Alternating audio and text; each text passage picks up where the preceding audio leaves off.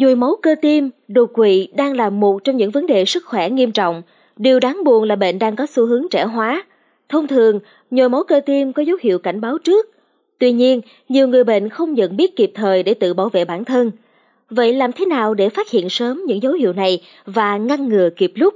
Mời quý thính giả cùng tìm hiểu vấn đề này trong podcast ngày hôm nay.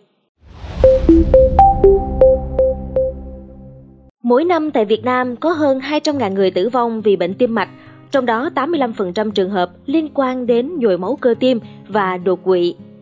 Theo bác sĩ Lê Thị Thanh Mai, chuyên khoa cấp cứu tại Bệnh viện Trung ương Quân đội một không tám, nhồi máu cơ tim cấp là một tình trạng cực kỳ nguy hiểm, xảy ra khi sự cung cấp máu đến cơ tim bị gián đoạn đột ngột, gây ra thiếu máu cho các mô cơ tim. Nhồi máu cơ tim cấp thường là kết quả của sự tắc nghẽn trong hệ thống mạch vành. Sự tắc nghẽn có thể xuất phát từ sự tích tụ các mảng xơ vữa tại các điểm xác định, chứa đựng chủ yếu là chất béo, cholesterol và sản phẩm thải của tế bào, hoặc do huyết khối di chuyển từ nơi khác gây giảm đột ngột sự tuần hoàn máu đến cơ tim. Dấu hiệu của nhồi máu cơ tim cấp rất đa dạng. Tuy nhiên, đau ngực và khó thở thường là những biểu hiện đáng chú ý. Người bệnh có thể trải qua cảm giác nặng ngực hoặc thắt bóp ở vùng tim, và đau ngực này có thể lan ra sau lưng, lan lên hàm hoặc cánh tay trái, kéo dài từ vài phút có thể hết rồi tái phát sau đó. Ngoài đau ngực, những triệu chứng khác có thể xuất hiện như khó thở, vã mồ hôi, buồn nôn hoặc nôn mửa, hồi hộp, cảm giác ngột ngạt, nhịp tim nhanh và mệt mỏi. Cần lưu ý rằng các bệnh nhân bị nhồi máu cơ tim có thể sẽ trải qua sự biểu hiện khác nhau về triệu chứng và mức độ.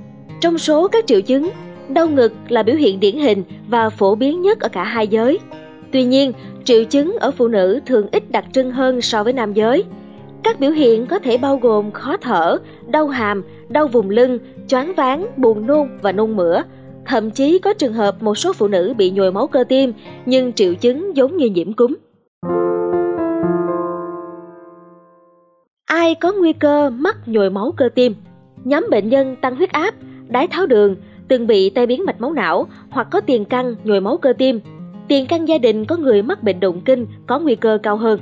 Tuy nhiên, ngày nay có một sự gia tăng đáng lo ngại trong số người trẻ mắc phải nhồi máu cơ tim. Nguyên nhân chính được chỉ ra là cách họ sinh hoạt không khoa học, lối sống thiếu lành mạnh dẫn đến sự hình thành nhanh chóng của các mảng xơ vữa. Ngoài ra, căng thẳng, thừa cân, béo phì và việc hút thuốc lá cũng là những yếu tố góp phần làm tăng nguy cơ mắc bệnh tim mạch. Để giảm nguy cơ mắc các bệnh tim mạch, các bác sĩ đưa ra những lời khuyên quan trọng. Cần thực hiện một chế độ ăn uống cân đối, hạn chế tiêu thụ mỡ, da động vật, gan và thực phẩm nhanh.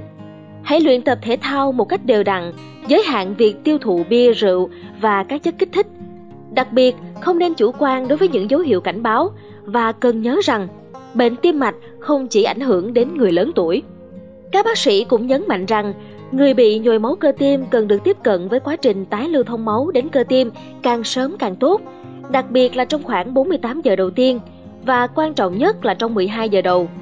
Do đó, nếu có bất kỳ biểu hiện nào đề phòng về nhồi máu cơ tim cấp, cần đưa người bệnh đến bệnh viện hoặc cơ sở y tế gần nhất ngay lập tức.